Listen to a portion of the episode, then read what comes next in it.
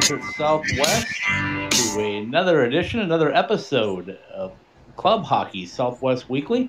Scott Strandy joining you from Scottsdale, Arizona this evening. My co-host Stephen Marsh from beautiful Las Vegas, Nevada. Stephen, how are you this evening? I am doing well. It's uh, what is it? Week nine, I guess, is it of this? oh, look at that! You jumped on I it rem- right away. You beat me to I, it. I remembered this time, uh, but it's going well. But uh, looks like you guys are going to be able to have some sports here real soon. Looks like State of Arizona getting ready to allow sports to, to happen there with uh, without fans. So that's exciting, I guess. Well, if, you, if, any of the if any of the sports can get going. cross your fingers on that one because I just don't know. I mean, uh, I'm a little hesitant that we may have jumped the gun and opened up things a little bit too early, but that's not my call. So I'll just try to be as uh, safe and cautious as I can. But you know that's uh, that's a good thing. All kinds of stuff going on in the hockey world. More teams signing more players. Uh, the ACHA is going to have a little event on Sunday. They'll let you talk about here in just a minute. But Grand Canyon has joined the uh, the arms race. I'm calling it with U of A and UNLV with the uh, the signing of players. They have, yes. They're trying to catch up, I guess, or uh, I was looking just before the show started here. Looks like I see about four or four or five in the last few days that they've announced um, in the last few days of uh, players that they're going to be bringing, hoping to bring on. I think Danny Roy might have moved to Minnesota and taken over Miles' spot or something because he's uh, plucking everybody that he can find from Minnesota. I see he's got a kid from Moorhead that just signed about an hour ago. Uh, he's got two from Brainerd, Minnesota, which is a hockey hotbed as well. Um, he picked up a kid from Proctor, Minnesota, which is uh, up by Duluth. Um, and then he uh, picked up another kid from Spicer, which is down by uh, Minneapolis, St. Paul area. So he's been busy there, but he's also been in Calgary. He's been to Grande Prairie. He's uh, got a kid from Clark, New Jersey. So it's going to be pretty interesting to see just how good these teams get before we jump into what you're going to tell me a little bit about on on what's going on Sunday night with the ACHA, we have a great guest tonight. Somebody that uh, is a mutual friend of both of ours. You work a lot more with them now than than I did uh, back in the day when we first started this. But Dana Lane's going to join us from Dana Lane Sports. yes, yes, he's. I'm sure he's very uh, excited to be on the show. Uh, he does uh, the, the home games for for UNLV hockey, the play by play, and and yes, he's uh, he knows hockey very well. He's lived in Vegas a long time, and he's as you call him, the Vegas hockey guru. And uh, he'll be uh, we look forward to having him on and getting his thoughts and his his uh, feelings about how everything is going and where he thinks this season's going to go, and if we're even going to have a season, and what his thoughts about all that is. Well, I'll tell you, I, I met Dana before I even got started in this uh, in this real business. As I was getting ready to start Ice Time Hockey Southwest. I, I wanted to check out Vegas and see what it was all about. Uh, I went up there and I thought, who am I going to find? And I started searching. I saw this guy that was really into it, and it was Dana Lane. and I said, you know what? Uh, I got to talk to him because he's the guy. Um, after I visited with him, Z Con asked me, he goes, hey, I heard you do an interview with Dana Lane. Is there any way you can hook me up with him? And I said, absolutely. So I gave uh, Dana a call. I said, hey, Z Con would like to talk to you and uh, lo and behold, there there became the voice of UNLV Rebel hockey, and what a fantastic go. job that he does. So, looking forward to having Dana on and, and talking all kinds of sorts of uh, hockey stuff and sports stuff. And uh, before you jump into your thing, like one more thing I do want to throw out there: Monday night, uh, we found out late after the show that the Arizona Coyotes have parted ways with their CEO and their CFO which uh, has a lot of people nervous down here in the uh, the Valley of the Sun. So hopefully, um, good things to come. But uh, a good friend of mine, Ahron Ahron Cohen, did a fantastic job with the uh, with the Coyotes and was turning them around. So I really don't understand what happened there or or uh, why he was uh, relieved of his duties, but. It's a tough time right now. It could be financial. It could be other. We don't know. But best of luck to uh, Ahron Cohen as he uh, moves forward with uh, with other uh, endeavors. Okay. Well, and it's tough too. It's tough too because you know you had the Coyotes, which for a while were down, and they were having a whole bunch of problems with with financials and whether they were going to be able to stay in Arizona and everything. And then they got new owners. You know, guy has you know the guy that owns the team now is ties to Vegas, of course, here. And then and then you know and then you mentioned Cohen, which I don't know much about him, but but you know, it seems like he's done a lot of good for the team as I've kind of read up a little bit on it, and and so he, he, sometimes you just don't understand why decisions are made. Could be pandemic related, could be other you know Golden Knights when they fired Gallant was kind of the same thing. Why why now that they fired Gallant, but now it seemed like maybe it was a good choice because they brought in DeBoer and the team seemed to really turn around after that. So you know you just never know, I guess, and some sometimes. Yeah, you know the business world, and we sometimes forget because yeah. of the fandom and stuff. But it is a business, and I'm sure there are reasons on both sides of why things happen. But the one thing that I thought with Ahron that really stuck out was he was there, uh, has been had been there since 2015. So we were finally starting to see some stability within the uh, the Phoenix area and the Arizona Coyotes and what he was doing with the grassroots effort to get fans in and youth hockey and all that good stuff. So it's going to be hard to see him go, but it is what it is, I guess, as they say, and we must move on. So let's move on to you telling us what's going on with the ACHA this Sunday night. Well, it's you know every year in, in most leagues, it's the ACHA as well. They have the they have meetings that all the you know player uh, or coaches and staff from the different teams will meet and they'll discuss you know the past season and talk about all what their plans for next season and give all the numbers and stuff. Well, this year because they're not able to you know, because of the pandemic, they usually hold these meetings in Naples, Florida. They weren't able to go to the meetings down there, so they're going to do a virtual town hall, I guess. It's going to be on Sunday. Um, it's for the uh, mem- it's for the co- coaches and staff members and those that are involved in, in the ACHA programs. I think on all the levels, and uh, and they can uh, register on uh, through Zoom, and they'll get the link, and then Sunday they'll they'll be able to watch through Zoom. And the commissioner Greg Barrett uh, looks like ACHA uh, director of hockey, uh, Mo Strom. I don't know. I can't see his last name, but um, but they're gonna they're gonna go over some stuff and and just kind of. So it'll be interesting to see what comes of this, and maybe next week or so might be able to get one of the other Southwest teams coaches in, or at least get some thoughts by text or something about maybe what was discussed, if anything's relevant that we can bring to this program. So we'll, we'll see if we can report back on anything that we may hear from from anything that was discussed in there about what plans for next season are and just maybe where things stand in the ACHA. Well, you know, we're, uh, as you said, week nine of the uh, stay at home order, if you will, the pandemic and everything that's taken over things. But as we also have talked, the uh, the hockey scene hasn't slowed down very much. I mean, other than NHL and AHL last week announcing that they were going to not uh, continue their season, that they were just going to cancel it out altogether. But you know, the ACHA, uh, although they lost their national tournament, they kept building, they kept building, they kept getting players, they kept going on like uh, like they needed to. So it's uh, incredible that we're able to continue talking about hockey, even though it's uh, mid-May and uh, there's no games being played. Right, and you know you can get, you know, what, what I think we're being what's being found out is obviously there's some aspects of off-season stuff that's hard to do you know not in person but you can get a lot done these days with the technology that's out there. We've talked about this before with technology to do video calls and just you know a lot of companies are having their employees working from home and and it seems to be almost working pretty pretty well. In fact i think some companies because of um, you know maybe because whatever they're going to do they might they might let some of their employees work from home more regularly going forward even after this. So it's it'll be interesting I think in sports, it's you know obviously the in person stuff is key, but I think you know something like this happening in a time like this where we do have this these technologies that we have, it it makes you are still in a position where you can still get a lot done, even if you know the, the travel's limited or you know means are limited where you can't get together in, in person. But so yeah, that's that's that's been that's been the most interesting thing about this all. It has been pretty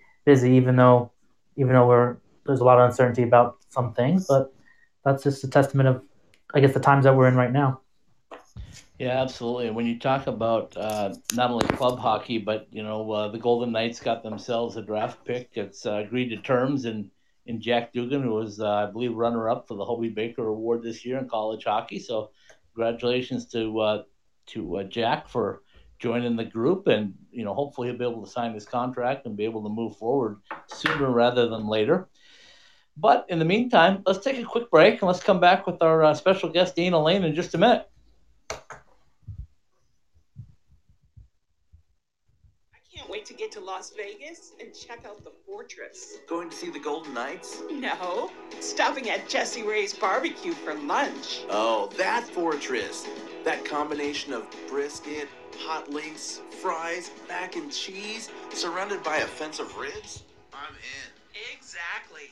Jessie Rae's Barbecue, located at 5611 South Valley View Boulevard, right behind the Mandalay Bay Hotel. Check out their pulled pork, smoked chicken, or the fall off the bone baby back ribs. Jessie Rae's Barbecue has been voted the best barbecue in Las Vegas two years running. So whether it's a midday meal or a pregame feast, head to Jessie Rae's Barbecue for all their award-winning tastes.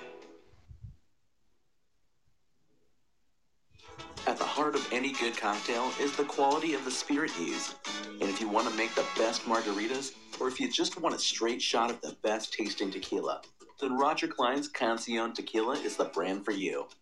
Award winning Roger Clyne's Cancion Tequila has the taste you want to make perfectly blended cocktails, whether you're celebrating an overtime game winner with friends or relaxing by the pool after a long workday. Find your bottle, be it in Arizona or elsewhere in the U.S. Visit us at MexicanMoonshine.com. Roger Clyne's Cancion Tequila. Award winning taste since 2011. Hey, Michael here from MDrive. My dad, a world class scientist, actually made MDrive for himself to stay active and continue enjoying life. And yes, MDrive supports healthy testosterone, but it's so much more. MDrive is the everyday supplement to fuel your drive with more energy and more strength. Listen, we'd love for you to try MDrive too. Visit mdriveformen.com and we'll give you 20% off your first purchase. Just type in the code DRIVE at checkout. Refine your prime with MDrive. Behind the Mask Hockey Shop, celebrating 25 years of exceptional service to the Arizona hockey community, offering the top brands and an educated staff of hockey players to help you choose the right gear for you. Visit any one of our three Valley locations or check us out online at behindthemask.com. Hi, everybody. This is Jay from OxyPal. You probably know our products for being used on your gear to eliminate the odor and bacteria from sports gear and, and your gym and all that stuff. Um, in, in light of current events, uh, we have uh, switched up and added a new product to our production line. It's called our Have a Nice Day hand sanitizer.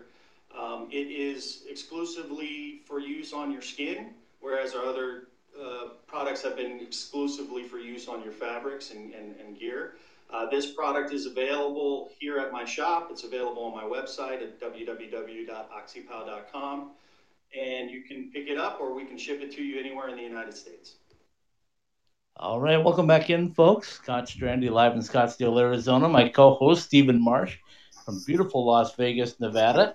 And it is certainly our pleasure to welcome in the Vegas hockey guru, Mr. Dana Lane from Dana Lane Sports. Dana, how are you, my friend?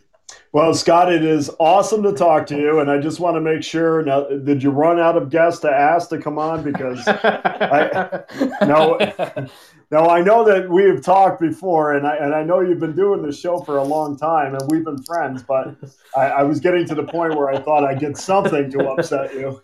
I'm like, surely I can fill 30 minutes. oh, yeah. We can go way past 30 minutes, buddy. Don't worry yes. about that. I mean, honestly, Scott, I've been doing nothing for two months. You know. that's all right. That's what I was telling. That's what I was telling Scott. I said, let, let's get Dana on the show because right now he's probably got nothing else to do right now. when you're, when you're like, you, when you're like, would you like to do a podcast? I'm like, yes. Anything, anything. You can only take so, so much. How's that Korean baseball going, Dana? oh God, it is. Uh, it, it's it's a lot of late nights. I can tell you that. I, I there was a part of me that thought, well, maybe I'll try. But when I saw the not only the cardboard cutouts behind home plate, when I saw a cat and a dog cardboard cutout, I said, "I'm out. I'm out. That's that's it." And, and, if you haven't seen that, make sure you, you grab a glimpse of Korean baseball because uh, it is you see all these people, and if you see these cardboard cutouts, you know what I'm talking about. Um, but then to the right of the screen, there's cardboard cutouts of a cat and a dog, and I'm like, I, I don't understand what's going on here, so I can't take this seriously. Uh, Well, well, that might be coming to a MLB ballpark near you here in the in the next couple of months. We'll have to see. Uh, yeah, for sure. Yeah, that's going to be interesting. It's a, it is going to be a, a tough deal because I I was just just got done watching a video that Blake Snell put out, and I was all pro owners, and and I actually I'm pro both sides. I, I see both sides of it. I mean, from Blake Snell's standpoint, and I'm sure he represents a lot of players in Major League Baseball. Um, hey, look, I, I'm going out there not only risking my life, I've already agreed to a 50% cut. I'm not only going to take a cut in money, I'm going to also be taxed on that money. And I'm also going to be quarantined from my family for, you know, as longer than any of these leagues have asked their players to be quarantined from. Because, you know, let's face it, if the NHL and, and the NBA get back to business, you know, they're they're really only going to be quarantined for, you know, what I mean, the, the length of a playoff, and then when you're out, you you get out. I mean, so they're not really asking a lot out of their players, uh, and there's not a lot left in each of their seasons if they decide to pick up the seasons. Uh, but Major League Baseball, that's a whole different story. I mean, they're asking them to be quarantined for 80 games, and um, you know, I can see where a lot of players don't want to give up, uh, don't want to give up their salary, but at the same time, from an owner standpoint you're like, well, okay, if you don't want to do that, then what's my motivation to get back on the field? Because I don't have fans, which is 40% of our revenue. And, you know, I, if you're a Pittsburgh Pirate owner, I mean, do you have any motivation to get back on the field? I mean, you have no, it, it's hard making ends meet now. So now you're going to take 40% of my revenue out. I, I don't know if I have a lot of uh, incentive to get back in the field anytime soon. Yeah, absolutely, and that's that's a thing, Dana. And before before we get into some real hardcore talk here, uh, how are things? How are you doing? How's your family doing? How have you guys survived this nine weeks of uh, a pandemic? Well, I mean, we're uh, honestly we're really lucky. I mean, we um, you know the, the, we put away some money. I mean, my wife is still working. Um, you know, I mean, we, we're fairly lucky in in that regard, and I. I, I hate to even say things like that because it's I do feel for a lot of people that aren't you know lucky. And I, I see it every single day. I see people that are are struggling and uh, you know they're waiting for their unemployment checks to come in or the stimulus checks to come in. And you know i, I really do feel for those people because i know uh, you know beforehand before this all started i mean this economy the first quarter of this year was on track to be the, the greatest economy in the history of this country. I mean the, market was going to hit 30,000 points and everybody was going to make a lot of money. And every, unemployment has been absolutely plummeting over the last couple of years. So, you know, I really feel for those guys. And, um, you know, I, I, just, I'm thankful every day that I hear little rumblings of, you know, this hotel is going to open. I, I actually went out to dinner for the first time in two months the other day. So that was nice. Um, you know, I'm just, I'm really hopeful. And I like to hear, you know, like your state, is moving forward. Arizona, you know, I feel like Nevada is moving forward. I want Nevada to move forward, but I want them to do it safely because it's not so much about Nevada. I mean, the numbers here are, are, minuscule compared to other states. But the problem is, we border a state in California that must be healthy before we fully open because they're all going to come here. And from what I hear, they're chomping at the bit to do so. So we we have to provide a safe environment here, but at the same time, we have to make sure that the people coming to our state and our city are also safe. So that that's it in a very large nutshell, and I and I hope you guys are doing well as as well. I know it's not easy for anybody, but I will say this, guys, it is really difficult without sports, and we get to we have the opportunity to kind of step back and realize how much sports means to us on a daily basis even though i know my pirates will you know probably be out of the race now because it's the middle of may. Um, you know it, but we really I, I, would give anything for an overpriced hot dog and another you know four run loss by the pirates at this point. Yeah absolutely. And yeah. you know dana we i, I kind of looked at this as as different phases as well in the sports world because I think when this all set in on what March 11th, 12th in that area, all the teams and all the coaches and players that I've talked to over the last uh, nine weeks, um, the first week or two they were in shock. It was like, what hit us, right? And then then they went from a state of shock to acceptance in the acceptance of the form of, you know, it's happening to everybody, so Yeah. nothing we can do about it. And then you have guys like Brinson Pasichnuk down here with Arizona State that signed a or agreed to terms because nothing's been signed yet due to the the position they're in. So now he's at the point. But now I think the next phase that we're approaching is restlessness, right? The country, you saw that the first of May, everybody wanted to get going again. But now I think pro athletes and prospective pro athletes are getting that same restlessness. They want to do something. They want to keep going. Uh, Jack Dugan signed him with the Golden Knights. I mean, he didn't even know what to sign because he doesn't know when his contract's going to start. Oh, Yeah. What's your thoughts on that whole process?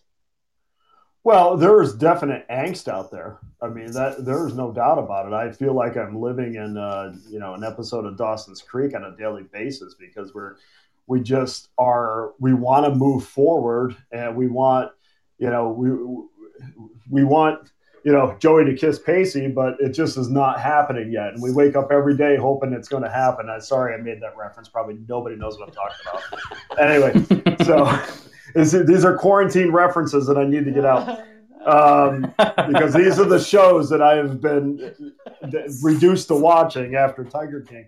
I was gonna say Tiger King. Yeah, right. Tiger King. Exactly. You can only take so much Tiger King, Live PD, and Judge Judy. The Marshy, I would never watch Tiger King on a normal basis. And I have I've yet to be quarantined long enough where I'm going to dedicate seven hours of my life to this thing. But um, yeah, there's angst out there for sure. But it but it has to be done right. And I know Arizona says, "Hey, we're open to business for professional sports." Florida says, "Hey, we're open to business for professional sports." Um, you know this this thing has to be done right. And i know professionally i would love to get anything back on the air because obviously that would help myself personally. And uh, it is just we have to do this thing right because the last thing we want to do is is take it back again. And that's just that's i'm not sure that you know people are in a position where they would be able to handle such a thing. I mean i i, I think people are people can handle a lot but as long as you know there's a there's a beginning a middle and the end. And it we don't want to go beginning middle and beginning beginning again. And that's where people really start to unravel a little bit. I think you know this this country say what you want um, this country is full with people that love a comeback story. They love to be part of a comeback story. And right now they're in the middle of a comeback story. They just don't want to go backwards again. And i think that's where we have to rely on our leaders a little bit more and not say, hey, we got to open this and open that. Well, guess what? You're next not on the line if you open this too fast and there's a flare up and, and this becomes a you know a major epidemic again in, in various cities. So we do have to rely on our leaders as much as the people want this opened again. But it is nice, you know, Scott and Marsh, that you know you, you get to see the NFL schedule. I mean, God love them. They look like they're moving forward. I love you know the plan that the Miami Dolphins have in place. You have fifteen thousand people potentially watching games. I'm not sure they get too much more than that anyway. Um, that's not funny. They, they'll get a lot. It's a little joke Oh, there. oh, it was funny. Yeah, no, I know. But I mean, if every stadium can do things like that, eh, you know, we can we can kind of move forward and and put this behind us. And the other thing that we have to worry about too is, you know, Dr. Fauci is on television every day, and Dr. Birx's talking about a flare up in the fall, and that we have to be very mindful of that. Um, but but the good thing about that is we're able to handle any flare up that comes in the fall a lot better than we did in the spring. Well, then let me touch on that for a second because you're talking about the fall, and you know, there's reports, there's stories out there now, and we're seeing that some schools in California have already decided that some campuses they're not going to have in-person classes in the fall, and some and a couple Mountain West schools is something the case. And we, and we talk about you know UNLV and and, and and and the hockey season, club hockey season, or just fall sports in general. I mean, what do you feel like? I mean, do you feel like there's a realistic up, uh, realistic possibility that the sports could get delayed for the fall, or do you think you think everything will work out and, and we should be able to have a hockey season or the fall seasons uh, for the sports? No, I think there's a definite uh, chance that things are going to be delayed, and I think college football is in a complete mess at this point. And this is why I worry about you know, when I talk to various people around the ACHA and they're saying, well, you know, the league's kind of relying on college football to give them their guidance. And I'm like, well, the, the SEC doesn't care about what the ACC is going to do. They're already moving forward. I mean, we've already heard that, uh, you know, Greg Sankey come out and say, hey, we're going to, we're going to play our schedule and we're going to find some non-conference games and, you know, they're going to try to piece it together. But at, as you mentioned, you know, there's four, I think three or four Mountain West Conference schools that, you know, it, it's still up in the air whether or not they're actually going to be able to play because of what, you know, California may extend another three months. That's going to be real difficult. And then you're talking about some other conferences that say, well, maybe we can do a home and home um, non conference game to kind of fill the schedule. There's a, college football is a complete mess because you have all these conferences that are kind of making similar to the states they're making their own decision uh, but unlike the states, they need each other to be able to fill out their schedule and meet their contractual obligations from a scheduling standpoint. Um, I think, from an ACHA standpoint, this is going to be very interesting what comes of this conference call on Sunday because I just don't think you can follow college football at this point because right now it looks like you have separate businesses all over the country that are trying to determine what's best for them uh, and not the NCAA. So, uh, you know, we're going to have to see what happens with that. But when you have Fresno, Fresno State, San Diego State, San Jose State, you know, when they all say that, you know, they potentially cannot play, well, then what do you do? I mean, and, and certainly you need kids to come back to the college campuses to play. You can't play if there's no nobody at, on the college campuses. I mean, so these are all things that are going to have to be worked out. I mean, if you're a school like Notre Dame who's independent, um, I mean, you can name your own schedule. That's great for Notre Dame, but you know, San Jose State and San Diego State, and really even UNLV is affected as well. So I don't think from an ACHA standpoint, you could really point to college football.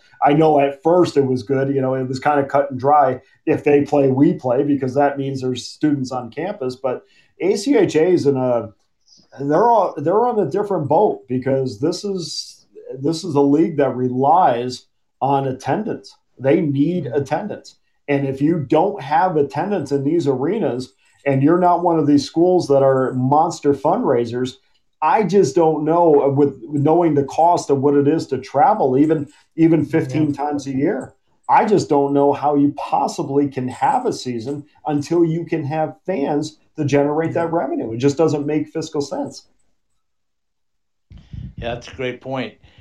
Okay, so let's talk ACHA hockey because so many big things are happening. I joked with Coach Berman down at U of A, and I, and I joked with uh, Coach Greener, and I said, "You guys are in an arms race with the talent that you're bringing in." But I want to step back because Dana, you remember when you and I first met, and uh, I remember you sitting on scaffolding at the Ice Center in Las Vegas. Thank you. Ca- Thank you for games. pointing out these moments, Scott. yes. Well, well, that's where it all started. But man, oh man, be honest with me. If I'd have told you, Dana Lane, five years from now, uh, from then, I should say, that we're going to be looking at the growth of hockey all over in the desert Southwest, would you have thought I was crazy? No, Scott, I haven't. I wouldn't because I've told you many, many times. If you just simply look at the geographical movement of the population, it, it is going from people that are tired of living in the Northeast, and nothing against the Northeast. It just if you've lived there, which I have, I'm from there, you know what it is. Well, they don't lose their love of the sport as they pass the Mississippi. They want to go to an area where there's not high taxes, where they don't have to shovel, where they don't have to worry about eh, huge potholes in the road, where they can actually make a living, but they still love the sport of hockey. And I think it was just a matter of Las Vegas being in a position, just like we were when the NHL came here, to say to the rest of the world, hey, this is a legitimate city. Our kids can count past 21. We do not live at Bally's. this is a legitimate city where you can come to live and not only live, but you can thrive because of the lack of state income tax. And by the way, your back's going to feel better and you're going to be able to breathe because the air is not filled with humidity and, and the, the constant barrage of mosquitoes that you get all summer. So no, I wouldn't be surprised because I saw this coming a long time ago where there was a lot of, of kids and families and, and people that love the sport of hockey, but they just want to get out of that environment. And that's really what we're seeing right now. All right, so let me follow that up quickly by saying uh, we know that these guys, that the growth was here. How about the competition level? You've had a chance to see as a play-by-play guy. You've seen uh, Arizona State. You've seen U of A. You've seen UNLV. You've seen what Grand Canyon is building. You've seen Utah. You've seen all of those teams. Did you think the caliber of competition was going to continue to grow this quickly as well? Well, I mean, I certainly had hoped. I mean, remember when I first started doing this, UNLV was at a Division two level, and at that level, Scott and, and Marsh, you guys have seen enough to know that there is a definitive difference between the top and the bottom, or maybe the top and the mid-level teams. It's a huge difference, and I, I, I won't name the team, but I remember, you know, a team with a with the nickname Miners came in here one time, and, they were see, I really protect these guys. Uh, and it got so bad that I remember our team, you know, UNLV was actually trying to convince them to keep on going. I mean, keep on playing, don't give up. And UNLV, I think, put a 20 spot on them. But right there and then, I knew uh, there was a big difference between the serious teams uh, in this league and, and the teams that are just kind of trying to, you know, field a team to, you know, potentially get more kids to come to their university. But um, but then when you get to the Division One level, well, that is big boy hockey. I, I don't care how you slice it. I know some people out there they see, they hear club and they're like, oh, you know, what's that? It's not like intramurals. This is big boy hockey. And, and, honestly, I would take you know the Adrians of the world and it, even the even Liberty.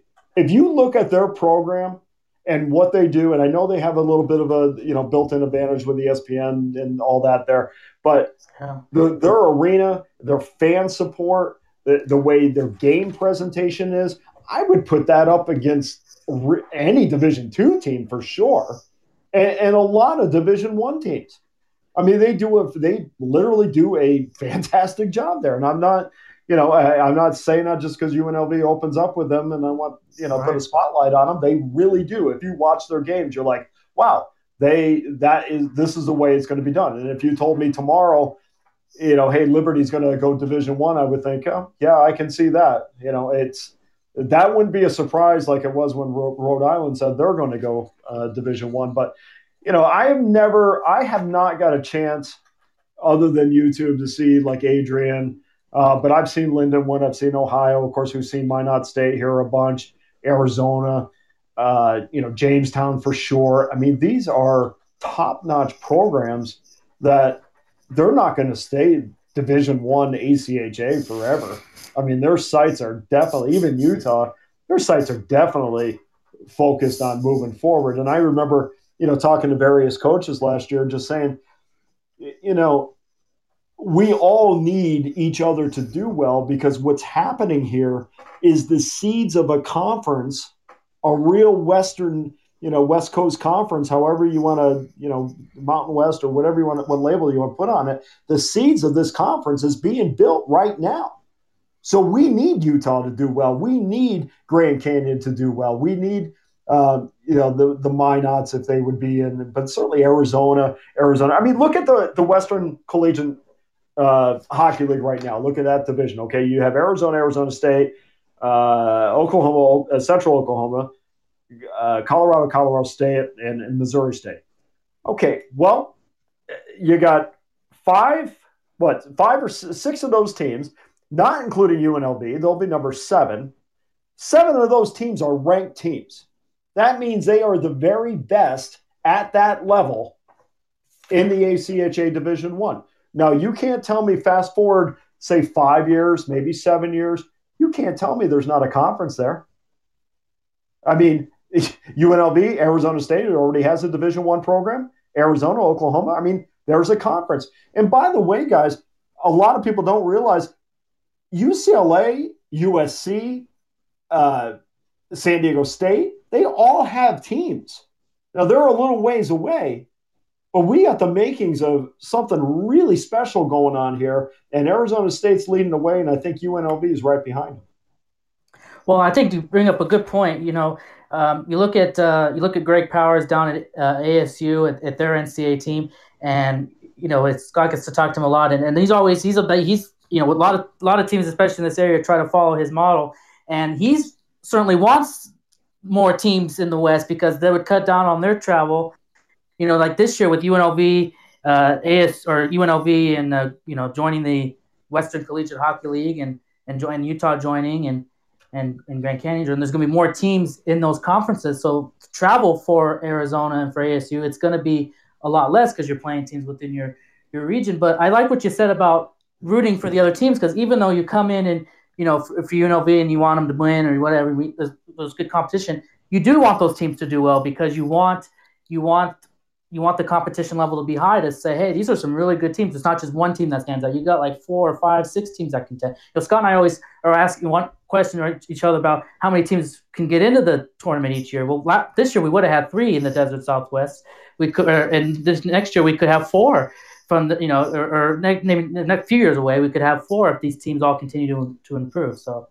Um, sure. Well, the one thing about that, Marsh, is I and you know I don't want to go down the the rankings and all that because you both know my feelings on that. But I will say this: um, you know, you can't just say, you know, an East Coast team is, is you know, whenever you're going to rank them in Michigan Dearborn, okay, great, they're you know ranked five, six in the country or Stony Brook, and we have seen Stony Brook play UNLV, of course, but you know, you have other teams, Indiana Tech, uh, you know, Drexel. I mean, those sorts of teams you know, we really need people to that are capable of knowing what they're watching and be able to decipher. Hey, look, this UNLV team, uh, they they got they're rolling three lines with quality goaltending. I really believe that you know X team is better than the other team, and and so uh, my point about that is there's such I don't want to I'm, I'm trying to dance around an East Coast bias thing, but I do not th- I think there are way more people keeping an eye on what's going on back east or the traditional, you know, the Minot states, um, you know, because they've earned it for sure. But at the same time, there's only so much time to go around. And I think there are a lot of teams out west that are being overlooked and not really, you know, they, they have big victories and they don't move in the standings. Or they lose a one goal game and they and they drop five spots and I understand there's a you know a computer generated way that you know these these rankings are done, uh, but I also think there has to be a human element, uh, perhaps a, a, panel or you know two or three people that are assigned nothing but to to the West, and I believe or you know to each um, each region of the country. But I do think like five probably six or seven years ago, that's the way they used to do it. I believe that the rankings um, used to be by region. And, and so whoever was voting at, at, the time on those regions, I, I think that's just a, a, much better way to do things uh, rather than having people or, or, a computer try to guess because, you know, computers can't tell that, you know, a brand new goaltender just came into UNLV, you know, and Anderson comes in and all of a sudden the light switch goes on for this team and, and you know they put that nine game losing streak behind them. I mean, the computers can't understand what's going on, but if you're watching, you certainly understand. Well, shoot, uh, UNLV was on an incredible run when this season came to an abrupt halt. So at this time, do I think they're better than Team B? Yeah, probably so. But you would never knew, know that if you're just relying on an algorithm. You know, Dana, that's a really good point. I know you and I have talked about the rankings uh, for five years. yes. and, we've done more than talk about them, but uh, that's a crazy part of ACHA. And I, I, wonder if it's if it's getting to a different level. Um, you know, not only the competition's getting better, certainly out here, but you know, the Western Collegiate Hockey League now is is taking some some more teams in, and they're also taking a little more pride in in making sure that everybody knows that they've won a few national championships and that their competition level is really good. We had Chris Perry on about a month ago now, and I asked him, I said, is it feasible to think that we could have four teams from the Desert Southwest from your conference even in the national tournament? He said, yeah, I, I, I think so. So, I mean, I think that's the case. But uh, before I jump off, off of that bandwagon too far, um, I just want to ask you when you you said UNLV because that's the question we get: Is UNLV ever going to be an NCAA team? And you look at Vegas and you look at all the ice sheets that are coming into Vegas and Henderson area, and and you go like, man, it would seem like it's a natural jump. In your opinion, is it close? No. that that's my honest opinion. And and Scott, do I want to tell you something different? Absolutely, I want to tell you something different. But you know as well as I do, and I'm not saying, hey, look, in five or you know, three to five years, things can be completely different. If you're asking me right now, today, are they close? No, and that's fine because hockey is expensive and a lot of these you know programs need huge donors to put money into their program and, and, to get them started. And they need a place to play. You know arizona arizona state's been struggling with that a little bit and finally they've you know been able to overcome that. I mean i don't know scott. I mean if you asked if you asked greg powers would he have waited a year maybe to get to go to that level do you think he would have done that? Um it's a different situation because he knew uh, what happened right away with the, with the large donor and the money coming in, but uh, he also knew that he was going to take his lumps for a couple of years. He, he knew that he'd have to be old, he'd have to be big, he'd have to be physical in in what he did. So I don't know what he would really say on that if, if waiting a year or so. I know he also rode the momentum of an ACHA national championship, and every right. time I talk to Greg about that, he he tells me three things. He said in order to make the jump uh, from ACHA to NCAA, you need three things. You obviously need your university to support you, which is the Title IX stuff and, and all that stuff. You, right. you need a facility, and you need money, but the one thing that, that he ties in there is you also need to be competitive. And he tells me time and time again, you need to win at the level you're at in order to make that jump and he really believes that. And I know that he's yes. driven that into to Greener's head and, and Berman's and, and Tate Green, you know, here knows what that what that's like and Danny Roy knows what that's like. So that's why you see these guys going all over the country and into Canada to recruit and bring in these players because they they all think they have to win a national championship at ACHA level before they can even take that next thought towards NCAA.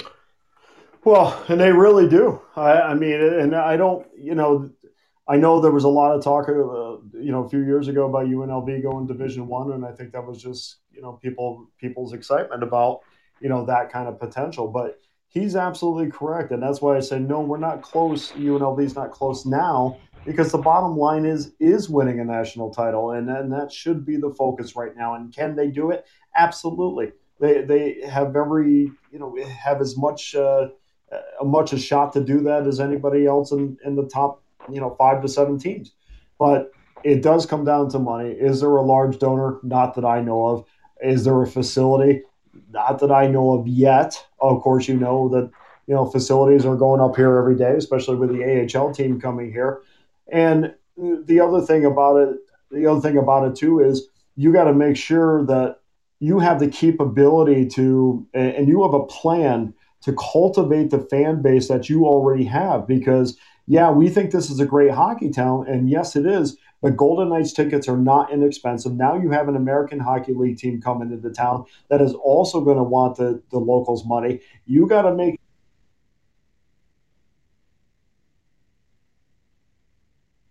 them to other um, you know to you know specifically the AHL team because now the AHL team is really your direct competition your AHL team is going to say the same thing that you are saying. Uh, hey, come and uh, get some, uh, you know, fan, you know, fan friendly opportunity to come and you know watch, you know, hockey, and it's not going to cost you that much. Well, that's the same thing that the American Hockey League is going to do as well. So I think they're a little ways away, but what they do need, and I talked to Anthony Greener about this a lot, and I'm a big believer in this. They need people that walk around and everything that comes out of their mouth is about winning a championship. Everything is about culture. Everything is about being positive and moving forward. There, there could that's not only do you build a team that way, but you also build a fan base that way. Everything that comes out of the fan uh, the fans' mouth in New England is about winning a title. Every everybody that you know, you just get into that certain spot as a as a organization where you expect yourself to not have a great season, but to compete for a title. And that's the next level where UNLV has to go. And when they complete that task and they're at that point, then people are going to really start buying in because what do people want to do? Well, we want to be part of a winner. And there's no guarantee the American Hockey League team is going to be a winner. There's no guarantee that the that the Golden Knights will be a winner in three to five years. We have no idea what's going to happen. But as long as you build that culture and cultivate those relationships with your fans, they will always be there, and that's your bread and butter to get to the next level.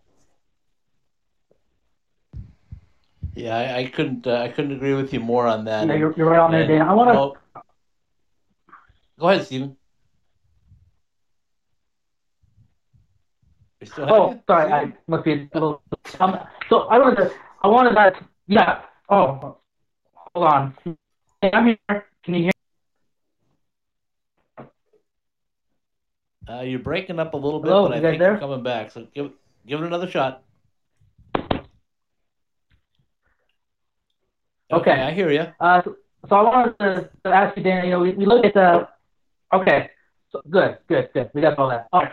Well, to, uh, next season we, we talk about UNLV now, and we, UNLV coming off a really good second half of the season, and obviously an abrupt end. But um, we look at next season. We don't know the full schedule. Uh, they haven't released it yet. They will, I think, in June. But we know that they're going to open the season in, in Liberty and get to play the number two team in the country. And we, and we know from over the years that they they, they plan their schedule tough. They always play the top teams and the top teams, and I'll do that for a reason. So we look at next season for UNLV and, and, and what the players have done this year, and, a lot of the teams coming back this season. Do you, where, how far do you, how far do you think UNLV can go, and how great of a season can UNLV have? If we have a season, let's say that we do, and we go. What's the expectations for next season? Well, I, I think the, the sky's the limit, Marsh. I mean, it's uh, that's a fact. I mean, they've lost uh, the of the guys that they lost. They lost, uh, you know, Tristan Mayer, and I love Tristan, but you know, he played in 22 games last year and had seven points. They lost Eric Idison, who has battled injuries over the last two years. You know, they lost. You know, their major loss was Jake Sachs, and you know they lost my favorite player, Connor Hetzel. I mean, it's but but Connor, even as a senior, there was you know very little point production. He was you know he was a guy that was out there and took up some minutes and you know really worked hard on the ice and, and fought hard in the corners. But you know from an offensive standpoint, outside of Jake, you know they really, I mean they. The, everybody's got another year on them, and we saw what they did. You remember, Marsh, we were there at City National, and maybe even before that, when Anderson came in and and and, and beat Jamestown one nothing at the Orleans Arena. To me, that was the turning point of the UNLV season, and what really ignited them was that game after Grand Canyon, where when they played Minot State, and that was the fastest I've ever, the fastest and the most confident that I have ever seen this team. And of course, they they went on to have a you know phenomenal second half, and I really think they would have made a lot of noise in the national tournament. And you know, talking to you know the coach Greener, I mean, these guys that they're bringing in, he's very excited about what they potentially could could be next year. I know he's he's excited about getting a little bit bigger, which we've talked about you know quite a bit, but you know their bread and butter guys are are still coming back and they look good on the defensive end and it looks like Bazasov is going to be back. I know that was kind of up in the air a little bit. Um, so I think you know it, it, they are thin at goaltending, at least that we know of. Um, so uh, uh, Benedetto came in, Vince ben, right. Benedetto came in, and he's going to also he's going to compete for for the top spot. Um, but I don't, you know, I think that that top spot is is pretty much taken up. But I, I hey, I would tell you, you guys know, I would tell you, I'm totally honest with you uh, when you ask me questions. If I didn't think that they could complete compete for a national title next year, I would certainly would tell you. Um, but I think that there is a de- general feeling that you know they got robbed because they were as hot as anybody in the ACHA going in uh, going into that national tournament in the last few games. All right, twofold question for me here before we wind things up. But the, the first one, Dana, is let, us look at our crystal ball. Let's say that the season goes off as uh, as we all hope. Let's say there's a national tournament. Let's even look a little farther. Let's say UNLV wins the national tournament. Greg Powers will always tell me that uh, he, he didn't really believe that his his team was going to pick up a donor that big of a donor right after winning that national championship, and it happened like almost the next day, and the, the funds were transferred to the university very very quickly. If UNLV were to get in that same position this coming spring, is that something that you think somebody would step up or do you think it's still too far away, even if they were to put it all together and win right now? Because we know you guys have the facilities coming in. I mean, we know it's not long until that, that new building in Henderson comes up. Um, and the Orleans is being used right now, or will be used by the AHL team. So, what's your thoughts on that? Could it happen that quickly? Could we give that much insight? Well, anything is possible. Unfortunately, I'm not privy to the conversations that they have with you know potential donors but anything is certainly possible. I mean people want to be part of a winner and you know everybody knows that we have more than enough people here that are capable of putting unlv hockey on the map which if anybody has that capability i would say hey you need to get involved in this right now because i think this is going to be probably you know I, honestly and maybe i'm optimistic but i think this is going to be a little bit hotter than say uh, even the uh, the American Hockey League team, just in its location of where it is. I mean, the AHL team is is not going to be. It's you know, it's not even going to be in Las Vegas. So, you know, from a UNLV standpoint, they're already in a place right now, at least that people are used to going to, and I think you already have a built-in fan base, and you still have to build one with the American Hockey League team. Um, as far as getting a, a donor to step up right right away, I mean, why not? I mean, we're we're certainly in a town where they there's a bunch of people that can do that, and I wouldn't I wouldn't put it past anybody. But it is very important, uh, and why I said earlier, you know, I'm not privy to those conversations, and, and hopefully I will be soon. You know, the fact of the fact of the matter is that you know you need to start working on those people now, and we know who the major players are in in the in the town, and it is but again, you got to have somebody that you know knows how to build relationships and knows how you know puts a plan in front of somebody. This is how we want you to be involved with our program. How we want to put you on the map. And I'll tell you another thing, Scott. I mean, we know, um, you know, budget wise for UNLV, not a not a good seven to ten days. Where we still are looking at, you know, exactly where the university's money is is going to be spent I know one thing. I know they're really banking on UNLV football to start bringing in some money. And even though that they are going to have to create a, a female sport to accompany a Division One hockey team, uh, that football program gets rolling.